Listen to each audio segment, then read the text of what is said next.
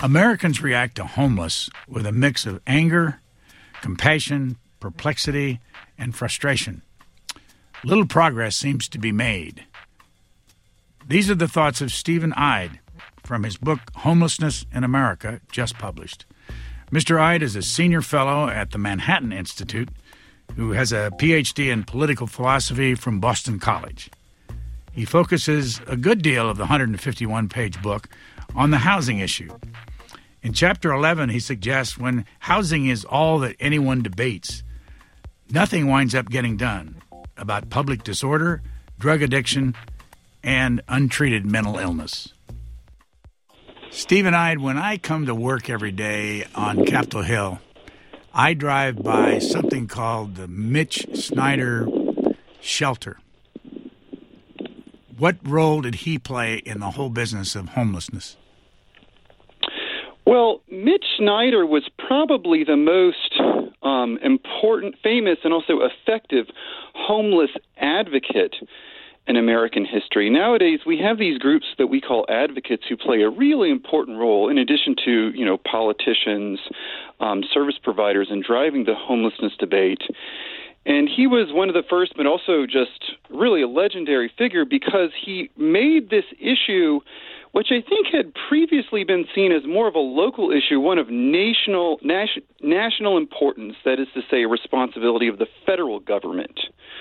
Um, he was act put on all kinds of stunts um, in the 1980s and really sort of harassed the Reagan administration into making a federal investment in homeless services that had never been never happened before and I think as a result of that, really made it ch- change the issue in a number of important ways as well. You mentioned in there that uh, at one point he had Senator Ted Kennedy have a some kind of a luncheon on Capitol Hill where they brought food in from the dumpsters or the thro- the uh, food that's thrown away. Yes, it was something they called the beggars' banquet. There was at, at a certain point a debate about how um, much food was being disposed of by like restaurants and grocery stores, and might there not be some way to repurpose that to feed homeless people? And he put on, yeah, hosted a, a luncheon, I think it was, with yeah, very high-ranking politicians, um, and all the food was comprised of stuff they had essentially found from dumpsters. Well, this was a long time ago, and what was the positive or possible negative effect that Mitch Snyder had? Because he was so public, and they made movies out of television shows. And Martin Sheen uh, spent the night somewhere in a homeless area. Well, I would think I would say, as connected to the argument in my book, that the on on net the influence was negative because of the way that it changed the debate. I mean, to me, homelessness there's just something really artificial about this this problem, this idea. It's this umbrella term that we group under all kinds. We put all kinds of other problems underneath it: addiction, unstable families, and um, after Snyder's campaigns, there was no turning back. We like one thing that we did, as I alluded to, we set up independent homeless services systems. So we'd had, you know, before, you know, problems to help um, disadvantaged populations. Um, the welfare state was well established by that point. But in addition to, do, to having mental health agencies, workforce development agencies, we, need, we also need to have independent homelessness agencies and homelessness programs. And that, I think, muddled things in an um, unhelpful way, and the consequences of that we're still living with. How many people in the United States today are homeless? Uh, according to the official count that HUD, the United States Department of Housing and Urban Development, maintains, about somewhere between probably 550 and 600,000 at any given time. Where are they in the states?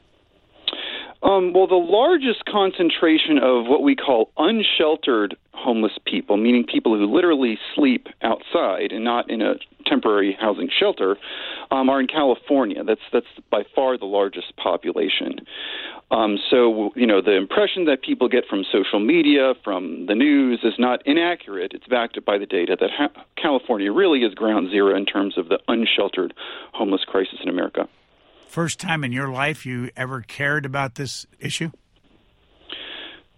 The well, I became seriously um, interested in homelessness. And during the 2010s, when it was really erupting in New York City, I mean, New York City has always struggled with homelessness going back to the emergence of the modern crisis in the early 1980s. But the De Blasio administration was came in with big plans. Those plans did not come to fruition, and it became elevated as one of the leading topics of the debate. And my think tank, where I worked, Manhattan Institute, really needed someone to focus more intensely on this. So that's what I. That's how I started really paying closer attention. How did you go about learning about this issue?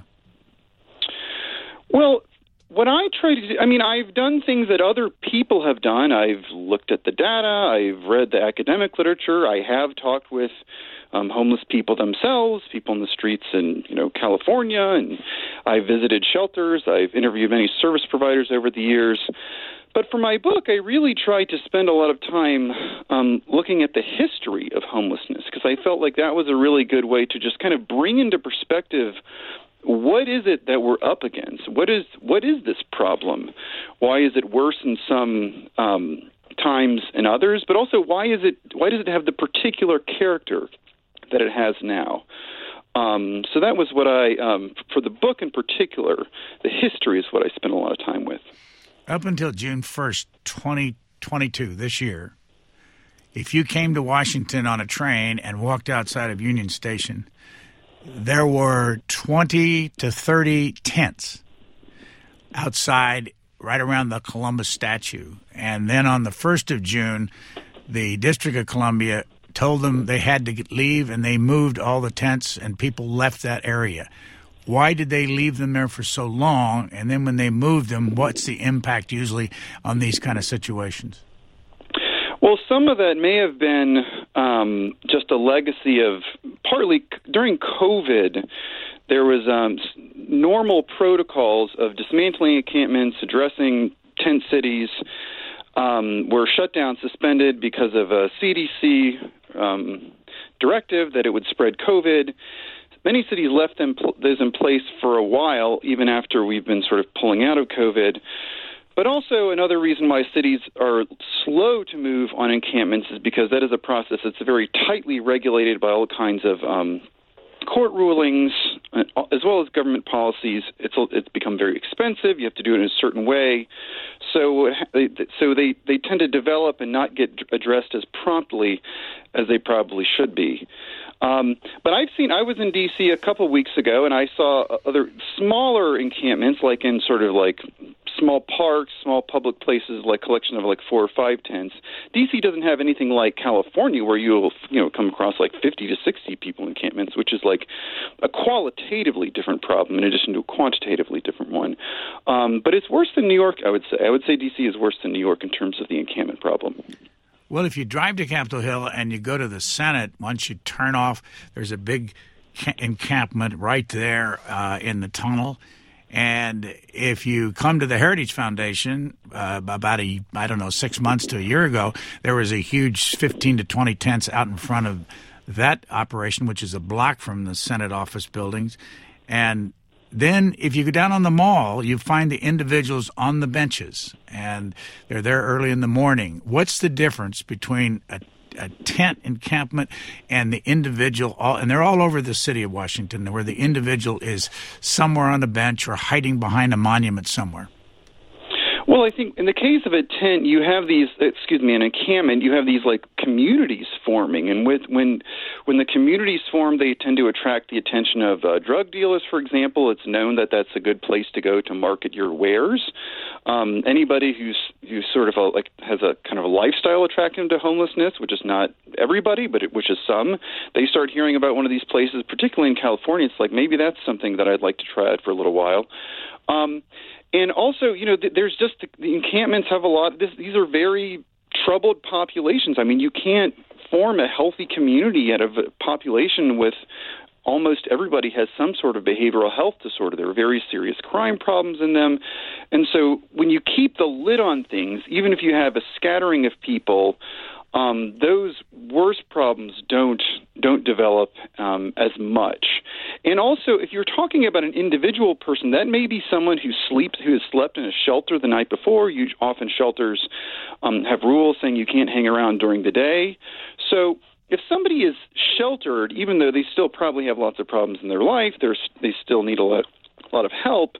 That signifies at least one thing about that person that they are willing to accept the services government is offering to them, which is an important distinction because many people on the street have decided they're not going to accept any of the services that government has spent so much money setting up and making available to them.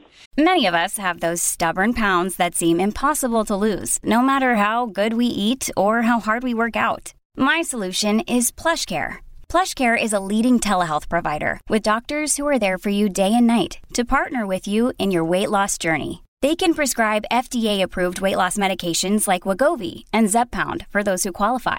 Plus, they accept most insurance plans. To get started, visit plushcare.com slash weight loss. That's plushcare.com slash weight loss. Why do you say in your book that poor people hate dealing with bureaucracies? Well, you know, we set up these government system, these programs, in order to often to guide against corruption or to, to to make them operate in a fair way. They have to be, you know, they have to uh, operate slowly. We have to check people's history to make sure they qualify. They t- check the boxes for a particular um, benefit or service, and that's really frustrating for somebody who's needy and who just wants something and who doesn't understand why all these rules have to be in place. If we didn't have these rules in place, there would be certainly more fraud, and I think the public reaction would be harmful. Um, if if your bottom line is expanding services and benefits, but um, they um, the result is real bureaucracy, and so the way that poor people who have to wait in line to receive benefits, housing, cash assistance, whatever, you often hear the same kind of frustration with regulations that you hear about. You know, I don't know, chamber of commerce type groups. It's a striking similarity. Where did you grow up? Richmond, Virginia. Did you see homeless as you were growing up? Um, I did not um, except for well, I grew up in a sort of inner ring suburb of, of Virginia. I should qualify Chesterfield County, um, but certainly when I would go downtown, I would see, I, I would notice it. Was it ever a concern of yours when you were that age? I wouldn't say so. No, and I, and, and you know for through the church, I you know in, volunteered in a modest way. It was you know there's service um, programs that you participate in, but it was not a um, didn't loom as large in my life back then. No. As I was reading your book, I found a documentary on YouTube called Under the Bridge. I don't know if you've seen it. It's about Indianapolis. Okay. And, no, I haven't seen that one. No. And, and, one of the main points of this, and uh, and I don't want to, I don't want to try to overly characterize it, but that in Indianapolis, most of the shelters are religious based. And there's one that they featured in this documentary, uh, Wheeler Missions, and all that. Uh, is there a difference on how the religious groups treat homelessness and the government groups? So you have in very big governments that have the highest profile problems, like in California and New York, religious groups play a very supporting role, whereas the government funded groups have, have the lead. The religious groups are just an afterthought. In other places like Indianapolis, the religious groups, the faith based organizations, have the lead. They've probably been at this work for a very long time. Um, there's a good chance they get you know no government money at all. You know, they there, you're going to find more emphasis on changing behavior, I think, in religious groups than in the government systems. There are exceptions to that. There are religious groups who operate, you know, so-called wet shelters, and government groups that really try to, you know, enforce behavior requirements, sobriety, participation services work. But generally speaking, I think more interested in changing lives than just connecting people with services in the faith-based organizations than in the um, government groups. I would say that in defense of the government systems, you know, the, we have you have very very troubled cases in the homeless populations. People with untreated schizophrenia, people with violent tendencies. That is going to have to be the government's responsibility. We're not going to be able to rely on faith-based groups to deal with those hardest, most disturbing cases. One of the objections from the people in the documentary was that if you went to a shelter like the Wheeler uh, mission, that uh, they had a requirement that you spend so much time while you were there on religion. Uh, have you run into that kind of a situation in your research? People mention that. I think that there's often more leniency in these organizations than they get credit for It's not like you you you you fail the breathalyzer once and that's that's the end of this. We're not helping you anymore. Or if you're, you know, and oftentimes the requirements that you attend service are, are pretty light. Um, and and also also they sometimes have a somewhat more indirect um, intention. Um, in the sense that they're trying to create communities. They're trying to unite everyone around this goal of, you know, getting your lives back together. And uh, getting everyone to participate in religious services is uh, is one way to do that. And the, as part of the direct mission of saving souls, you know, I would say in defense of that, people need something to recover for. Um, people whose lives who've made, mis- made many mistakes in their lives, their lives are very troubled. What is the thing that they that's driving them that they need to do everything that they need to reorder everything else that they need to get sober for get working for. Is it reconnecting with their family? Maybe a life of faith can provide that overarching sense of purpose for some people. And that, so that's an advantage that, that group, those groups have. If for what some reason or another you found yourself homeless obviously uh, i'm sure you don't expect to but all of a sudden one day every the bottom falls out. Where would you go what would be your first choice? Well, the first choice would be friends and family. Um, and that's, you know, I think in some ways placeless might be a better definition than homeless because you're talking about people who are not just poor, they don't have the type of social connections, they don't have any defined social place in any family or community. And that's really what sets them apart, maybe even more than their poverty. If there was no family for whatever reason, what would be your second choice? Um, I would have to turn to a temporary housing program, meaning a shelter. And um, that would be a place where I could at least sleep. I could be assured that I would have my sleep nighttime needs met.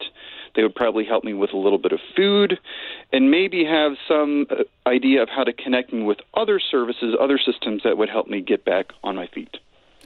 All right, I don't want to keep doing this to you, but if the third choice, or maybe a better way to ask the question, if uh, the first two weren't available, what would you avoid doing? Um, well, I would, I, w- I would, like most people, I, I would avoid sleeping in a public place. Um, and if, if you're sleeping in a public place, so shelters have a bad reputation among the homeless population, and they're they're often said to be unsafe. But it's clear from the academic literature, and I think also common sense, you're going to be safer in a shelter than the streets. So, as uncomfortable as it may be to sleep in dorm style living, you prob- you're going to be a little bit safer. Your stuff will be more protected. You are really vulnerable um, in multiple ways if you're on the streets versus in a shelter, even if you have to make, even if it's not your ideal. In your book, you have these statistics. We talked a little bit about this earlier. Single male adult homeless, 285,000. Uh, single adult females, 120,000. And 54,000 families in America that are homeless. Why more males than anything else? I think a lot of it comes down to this fairly traditional idea that families, um, in order for a family to kick out uh, an adult female, she has to be really troubled. They put up with they're they're more tolerant of their adult females than they are their adult males. Um, an adult male, if even just unemployment or you know what I call shiftlessness, that may be an excuse to kick them out from the family unit. You're going to see that happening more with adult males, adult females, and I think that's always been the case in American history. When families are without a place, uh, where do they end up usually?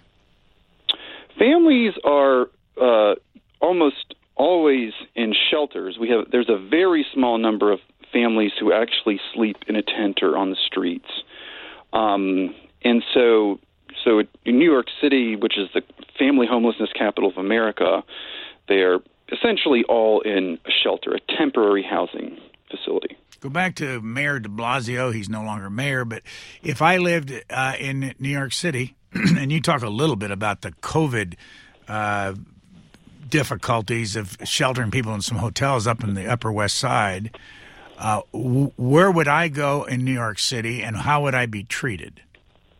Well, New York City is somewhat unusual. It has something called a right to shelter law, so everybody if you just showed up yesterday and you don't have a place to sleep, the city is obligated to put you up.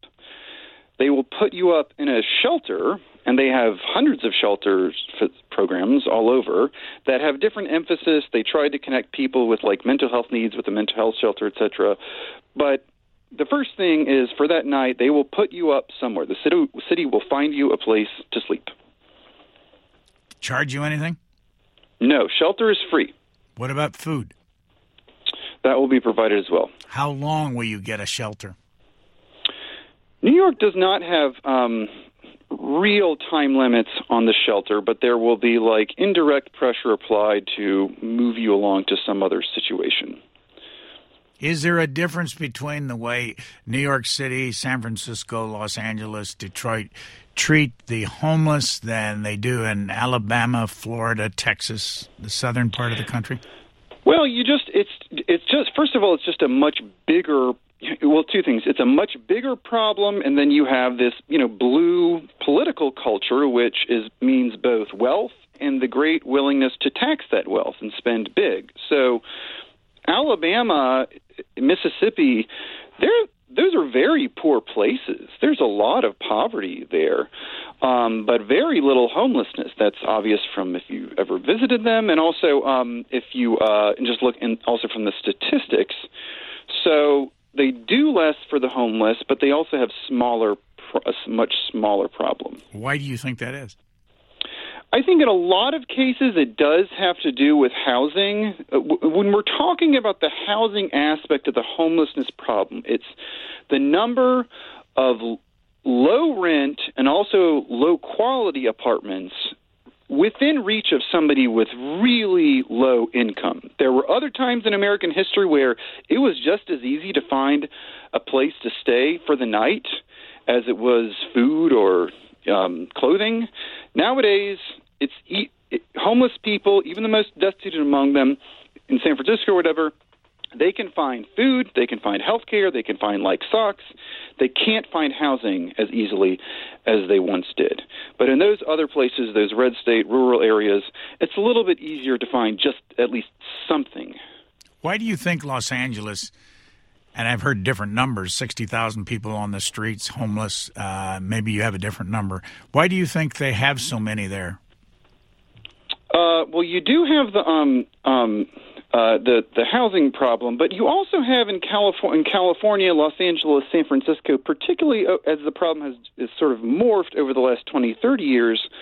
This um, reluctance to use the criminal justice system for social problems. Um, the reluctance to act more prompt, which has led to a more of a reluctance to act more promptly towards encampments, and so you have this what an economist might call this kind of agglomeration dynamic, whereby you know you a encampment becomes like 30, 40 people. It's going to grow more quickly to 60 people than it did from let's say like 1 to 30 it's easier to be the 2001st homeless person in a community than the first one it just comes easier people it, it attracts notice brings more people in um, and that's that kind of more casual or just reluctant attitude towards public disorder in Los Angeles, I do think has allowed the problem to build. You refer to something called the Social Services Industrial Complex. What's that? Well, that's a term that people in the 1960s, when government was making a big effort to fight poverty, to hand out lots of contracts to nonprofit groups, people began to suspect that some of these groups were not what they were really doing with that money is just providing go- jobs to their friends, developing these little kind of political ma- machines, more than they were determined to fix the problem that they were trying to, they, they were supposedly hired to do. That is, uh, people in the social services world have a conflict of interest.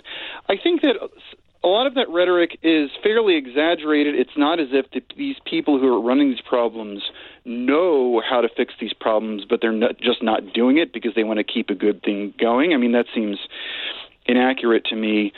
But there is a sense in which this it's difficult to turn the boat around when it becomes very, very big and when people's livelihoods are dependent on that, and it would be silly to define that, to to to deny that. It is a problem. How does the United States compare with other countries? Well, I don't know. I, I don't know as much about the European situation as as I should. Um, anyone who visits these places, you, you know, other other like European cities will say, if they compare it to like L.A. and San Francisco, they will say it's just you know, there's nothing like that. One thing that seems to me interesting about the European situation is that it has more of a direct tie-in with immigrant groups than in America. In America, going way back, there, there's never, you know, immigrants are very poor and they have lots of, you know, disadvantages, but um, they've never really contributed heavily to the homeless problem, the public disorder problem. Whereas in Europe, you hear and see more of that. One of the things, this is just a side note that you have in the book.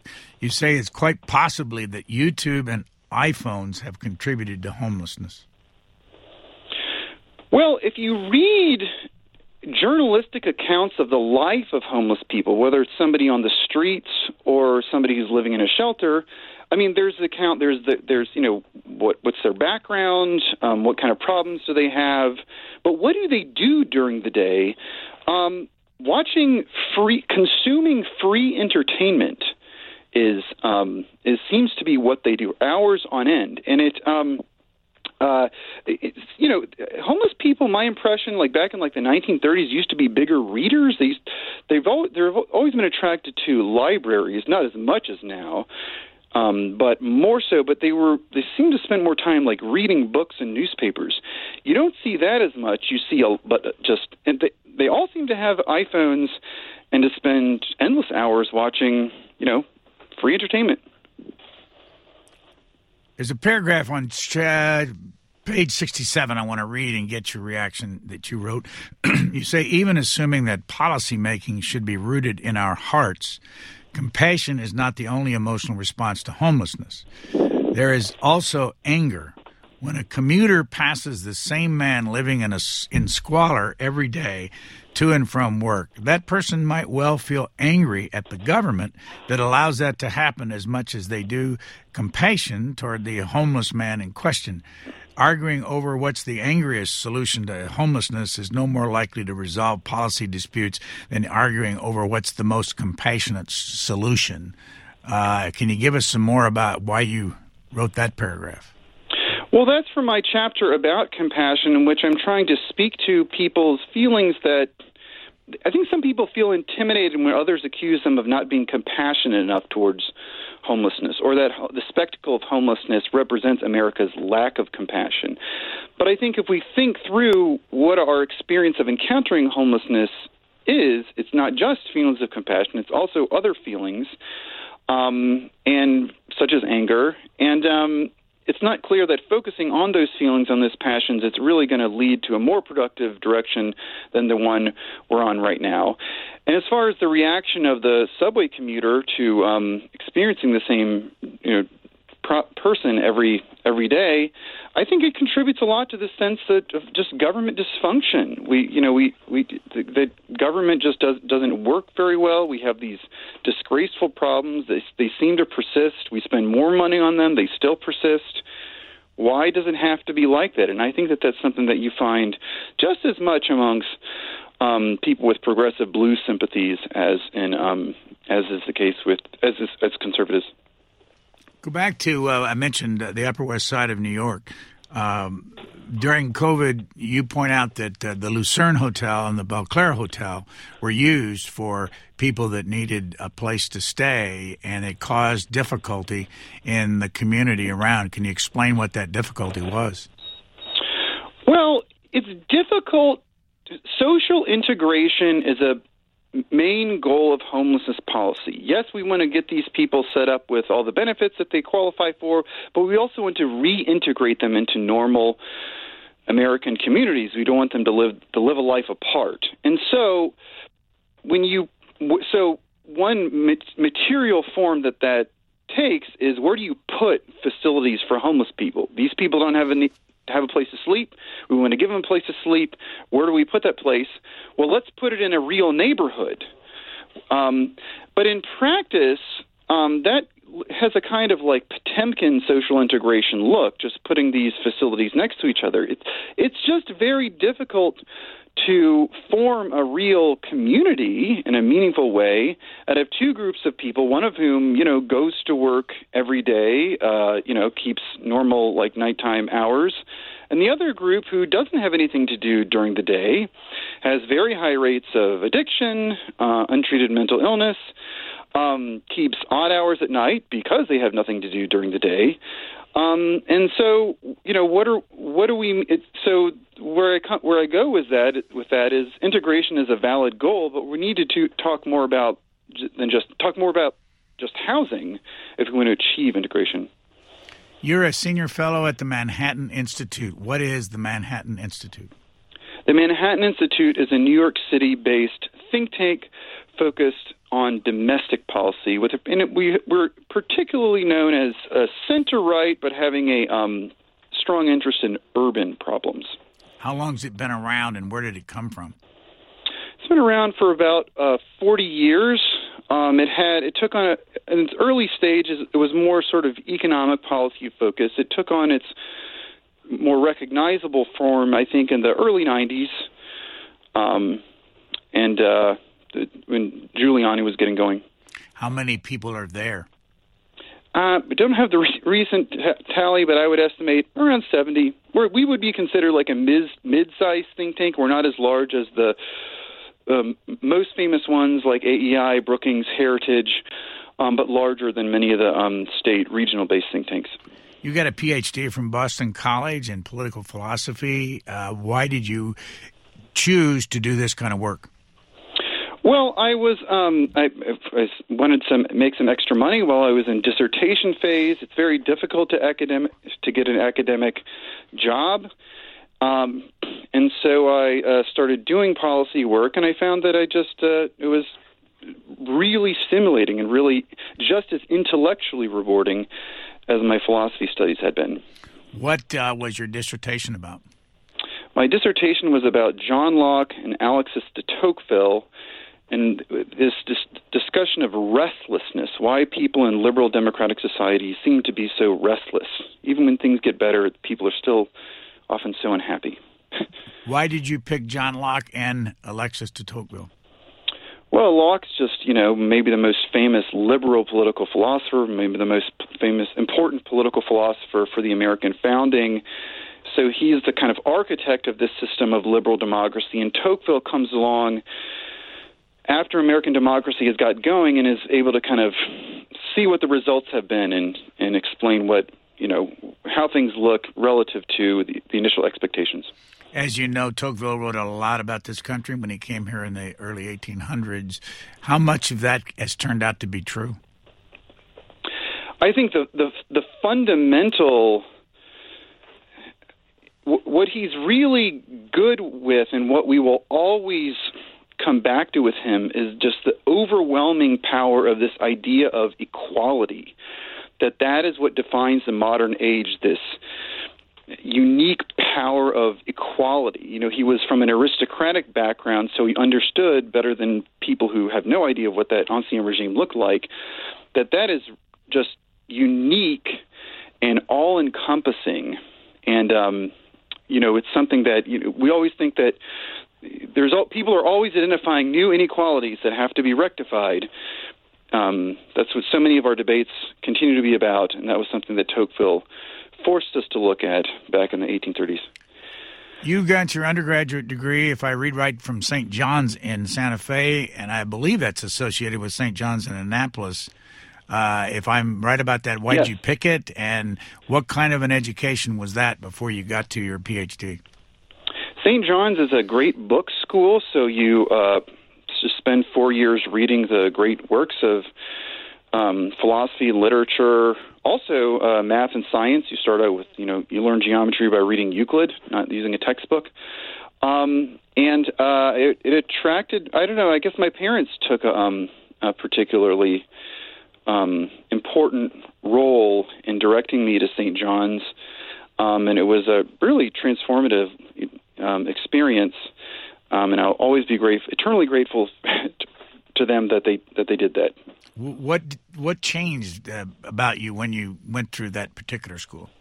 Well, I just wasn't from a place that was very intellectually serious, where people were interested in you know high culture, and just within weeks of being immersed in this new environment where that's all anybody was interested in that was uh, revolutionary. I mean, St. John's was a school where you know if you wanted to be cool, if you wanted to socially fit in, you has to you had to at least pretend like you cared about Plato, and that was a very different value system than the one I experienced in high school.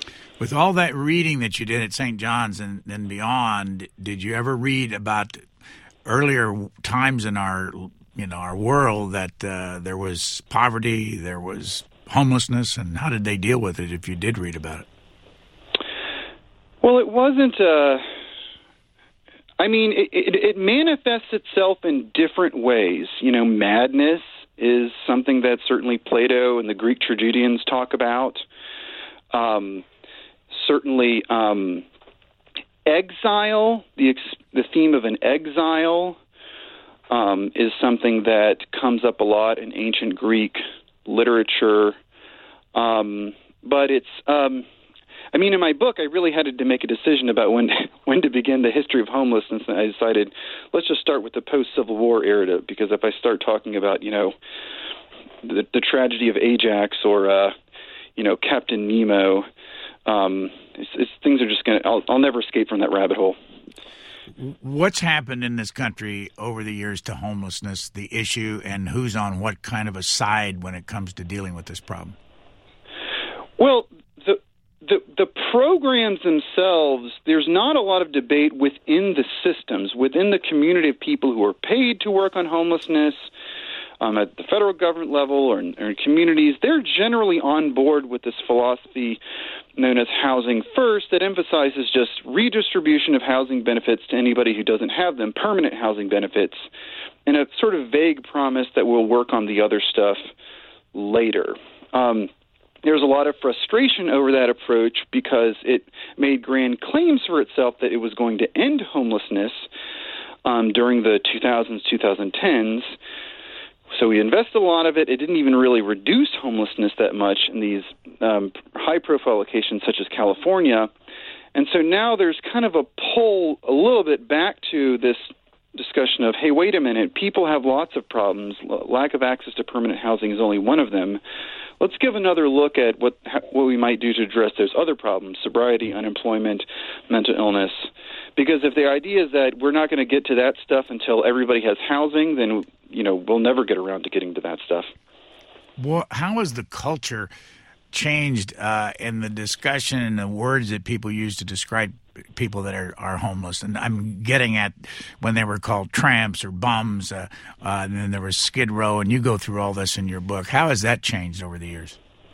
Well, the thing, the thing that struck me about reading about the 19th century, uh, late 19th, early 20th century, and works by people like Jack London was that these um, there was just a greater variety of terms.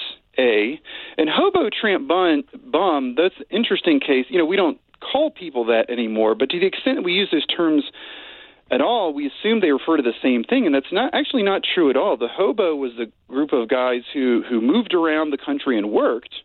The tramp uh, moved around but didn't work; he got by on his wits. And then the bum cohort didn't work and didn't move. They were sort of disabled, retired former hobos and tramps. And they were part of a very distinct kind of social order. And the hobos and tramps in particular had a sense of pride um, in their status. And then, the, but perhaps the most noticeable difference between those terms and the way we talk about homelessness now is that none of this had anything to do with people's housing status.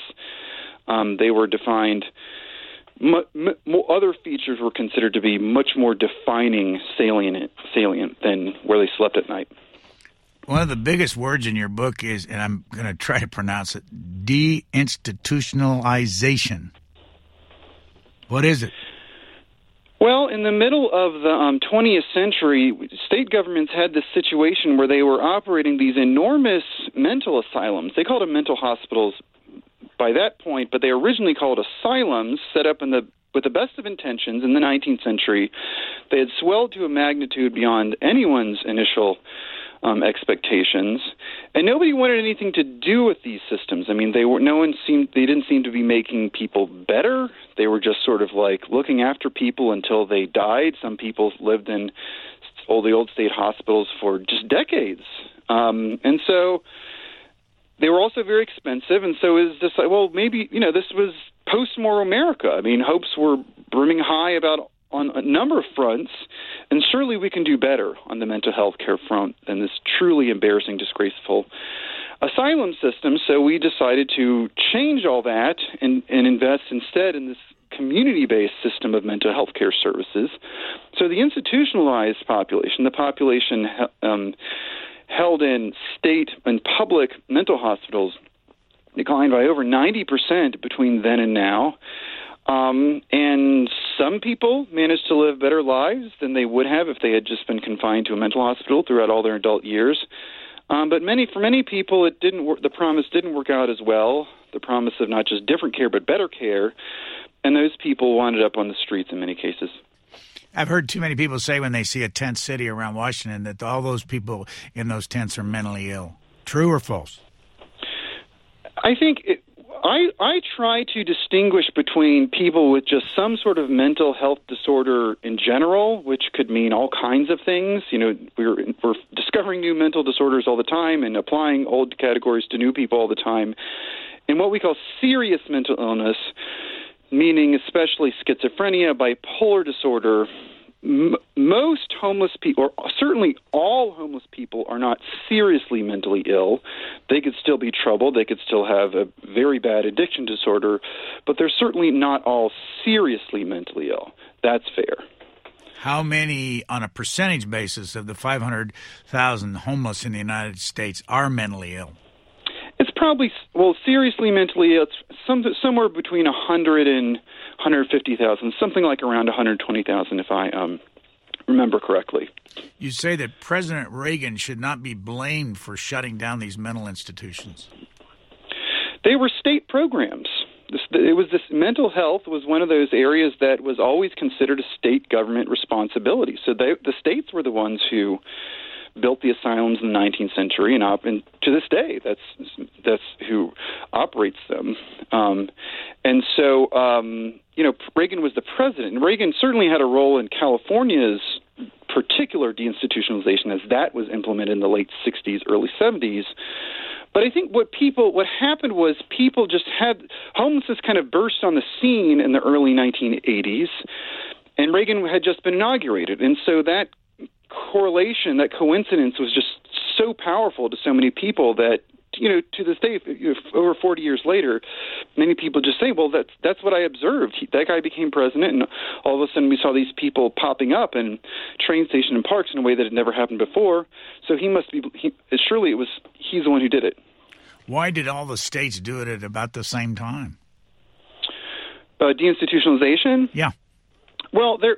Well, first of all, the mental health community lost confidence in the mission of the mental hospitals. Even psychiatrists themselves views them as embarrassing. This is when you know Freudianism was getting going. People want to work with like, you know, kind of worried well types. Um, but also, um, there was the federal government does get involved in the 60s with um, Medicaid in particular and the federal government says, um, okay, you you state governments, we're going to set up this this cost sharing, this subsidized health insurance pro- program, Medicaid. We're going to share some of the costs. You're going to share some of the costs. But here's the deal: we know you still have this very large institutionalized population. You know, we're not about to be put on the hook for you, you know, warehousing people for decades. Um, so if you want to do that, you can do that on your own dime. We'll pay for community-based care. Okay, so the states followed the money and said, okay, if we can bill the federal government for half of this, then we're going to put people in community based care um, because that just financially makes more sense to us. Whether that was clinically appropriate for the population in question um, is another question. You also talk about the money that's devoted to. Uh mental health services, and you suggest that it's come a long, long way up to the estimate you use in your book of 2013 in the Obama years that they spent as much as 150 billion on this. And uh, what's going on there? And do you have any figures for the last 10 years? Um, I don't have a current figure, but certainly, yeah, it would be in the hundreds of billions. Medicaid is the largest um, funder of mental health services in America, this government program. Um, I think that, you know, what the big problem we have is what does it mean to invest in mental health care? Who has a mental disorder? I mean, there's a difference be- between somebody who's poor and who has some sort of mental disorder, you know, mild anxiety, mild depression, a kid with some sort of what we call trauma problem, um, and schizophrenia. And the schizophrenic cases are more difficult. They involve uh, one big difference between that population and the more kind of mainstream mental health service consuming population is they don't want treatment. They they in many cases don't believe that they're sick. They're so sick that they don't know that they're sick. They don't accept that.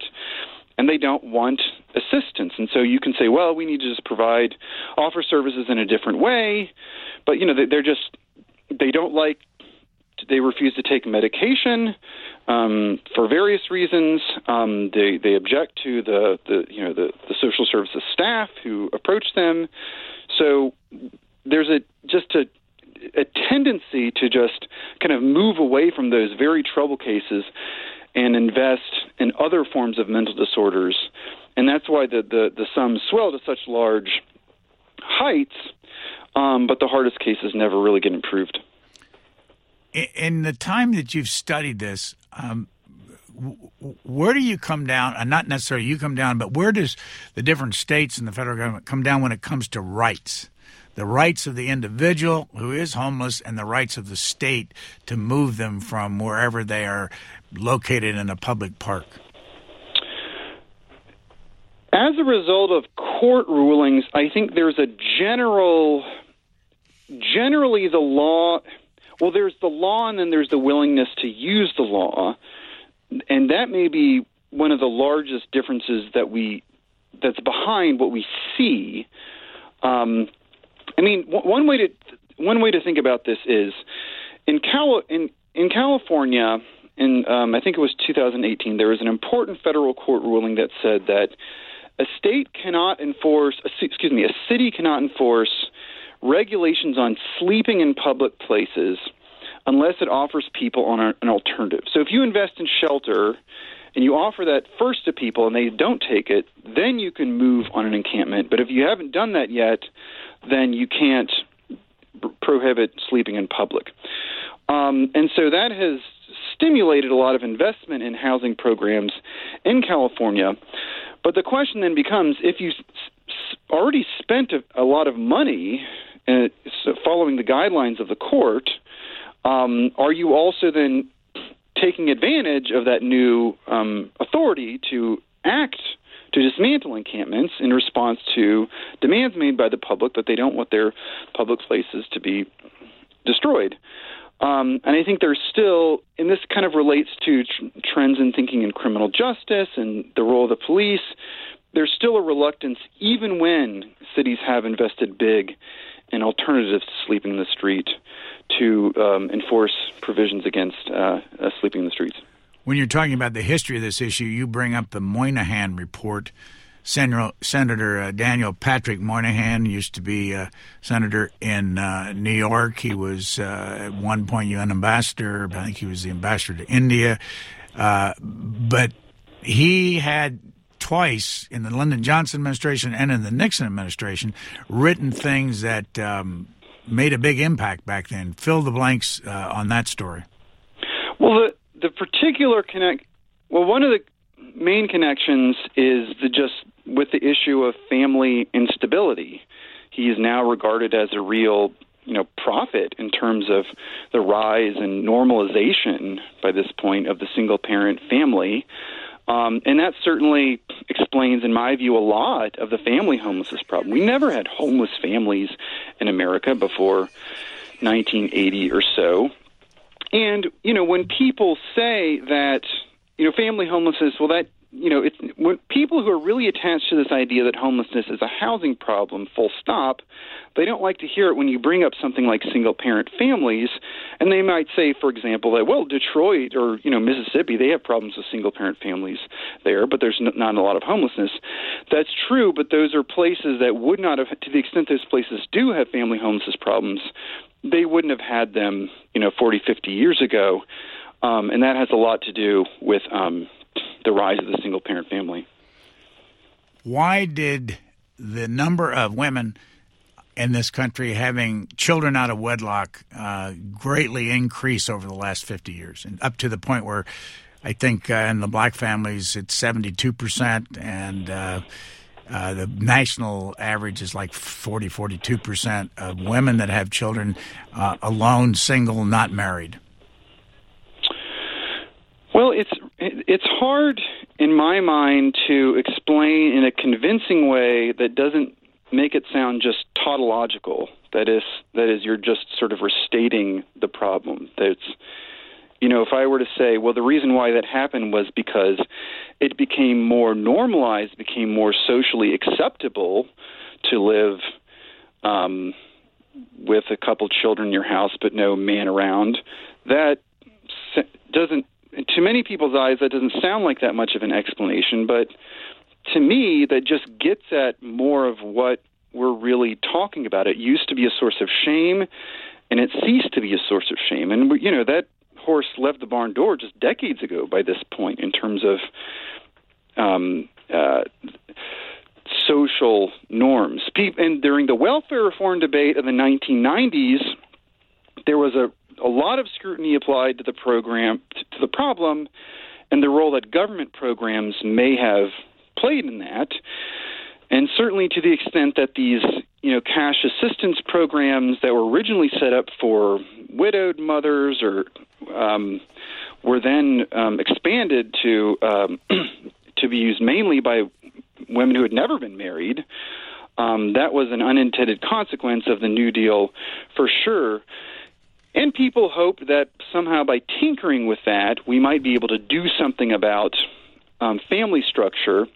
I think looking back on welfare reform, it probably welfare reform did help in terms of workforce participation, in terms of encouraging more people into the workforce, and that was one of the goals. It doesn't didn't seem to have helped that much with the chronic single parent family problem.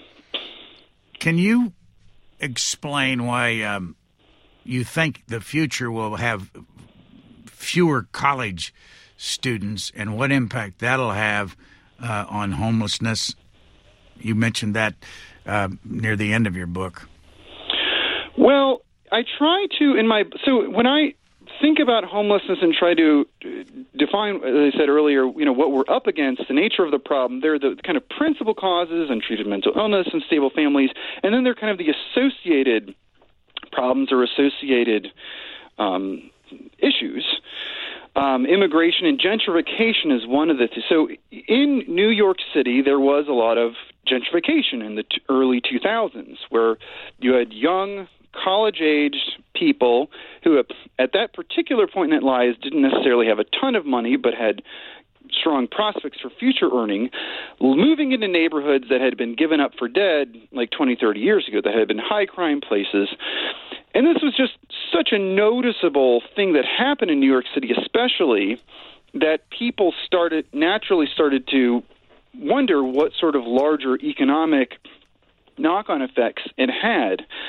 I think that although the fact that wanting to, having young people moving into formerly bad neighborhoods is surely a definition of urban health. I mean, it's it's a you know a first world problem, a problem that many cities would like to have. There probably is some sense in which it um, placed pressure on already strained housing markets and made it and contributed some to at least housing instability in New York City. But now we face a situation of demographic decline, and in the higher education field, many colleges are quaking in their boots at the moment as to whether or not they'll be in business in 10 years because families are so smaller. There's so many fewer graduating high school seniors in the pipeline. It hasn't yet had an impact on the urban debate, urban policy debate, but I think it will because if that's something that colleges see coming at them, then cities who had banked their whole economic development strategies around more young people wanting to come and live with them, live in them, um, they're going to have to rethink that. In some cases, it may ease some of the pressure, though, on that low rent housing market. If you consider yourself a so-called progressive or a so-called conservative, I'm I don't know what I'm really it's hard to define any of that today, but if you're on those kind of different sides, what would your attitude be about homelessness uh, and maybe not the overall homelessness, but the specific ways to treat it? Well, one way to think about it would be the distinction between redistribution and rehabilitation. I think progressives are more are uncomfortable with the idea of trying to change people's behavior, change lives. They lean more on the idea, well, let's just redistribute benefits. That's what really distinguishes a poor person from a middle class person. And hopefully other things will fall into place. Conservatives lean harder on the rehabilitation side of the rehabilitation versus redistribution debate. They really want to see people's lives changed. And is there a way to set up systems, set up government programs that include incentives that at least encourage some people to change their lives, even where they're, we're providing them with um, basic assistance? Who's winning?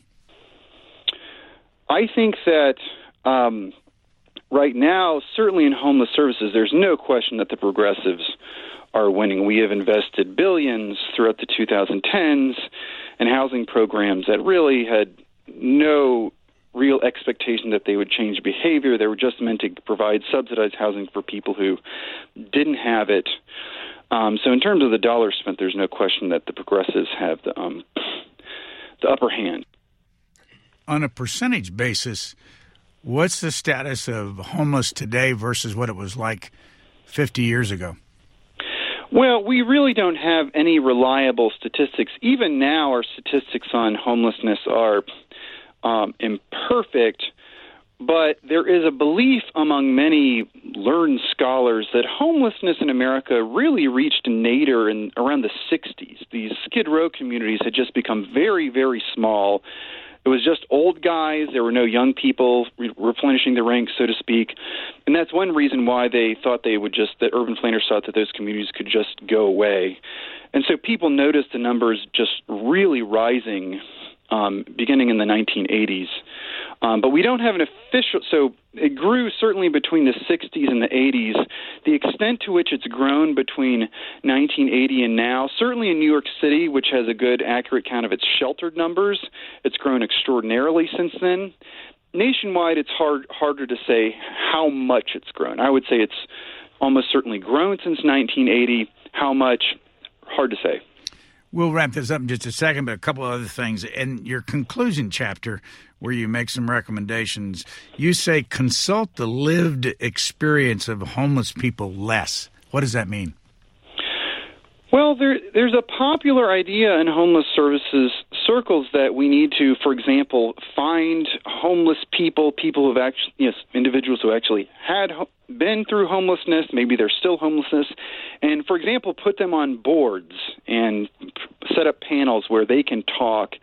And I really find this very unsatisfying because there's such a stagey character of it. It's only certain types of people who get recruited to ask to serve on these panels to to speak to their lived experience. It's not, for example, you know, the schizophrenic guy who's now being held on Rikers Island because he pushed someone to death in front of the subway car. Like nobody cares about his lived experience. Let's talk about the guy who wants who's who's demanding more housing benefits. And then there's just this eerie you know similarity between what these lived experience people say they want and what the homeless advocates themselves say we need done. Families in the mental health world have played a very constructive role in terms of you know more hard-headed, serious solutions toward the, the most difficult cases. And I think that maybe homeless services could learn something from mental health in that respect. Another uh, conclusion you have is ease up on housing first requirements and federal programs.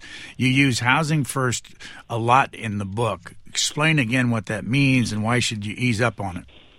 Housing First is a, the dominant approach to homelessness in America, which holds that the best way to deal with homelessness is to connect people as quickly as possible with permanently subsidized housing and address any other problems in their life second after that. The housing comes first.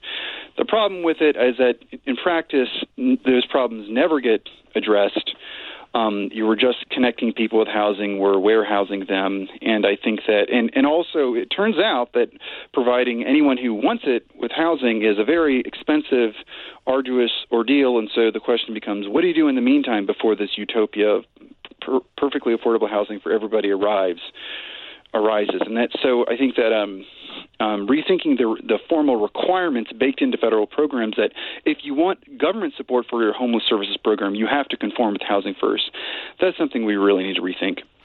We talked earlier, and we're going to uh, end this, but we talked earlier about your bachelor's degree from St. John's College, which is great books, and your PhD in political philosophy. So before I let you go, who's your favorite philosopher? Uh, my favorite philosopher would be Plato, probably. I mean, Plato is will always be the best philosopher for young people um, because he talks about, you know, he's poetic. He writes dialogues, dramatic, these plays, and he writes writes about eros. And um, you know, I'll always just keep coming back to them. Other philosophers, reading them, it's more like eating your vegetables. With Plato, it never seems as much like you're eating your vegetables. The name of the book is Homelessness in America, subtitled The History and Tragedy of the An Intractable Social Problem. Stephen Eide has been our guest. Thank you very much. Thanks for listening. Please rate, review, and subscribe to this podcast wherever you get your podcasts. We would love to hear from you. You can email us at podcasts at c-span.org.